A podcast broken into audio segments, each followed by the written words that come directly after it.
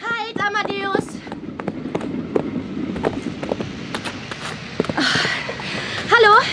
Hab's gerade noch geschafft, Mutti. Ja und?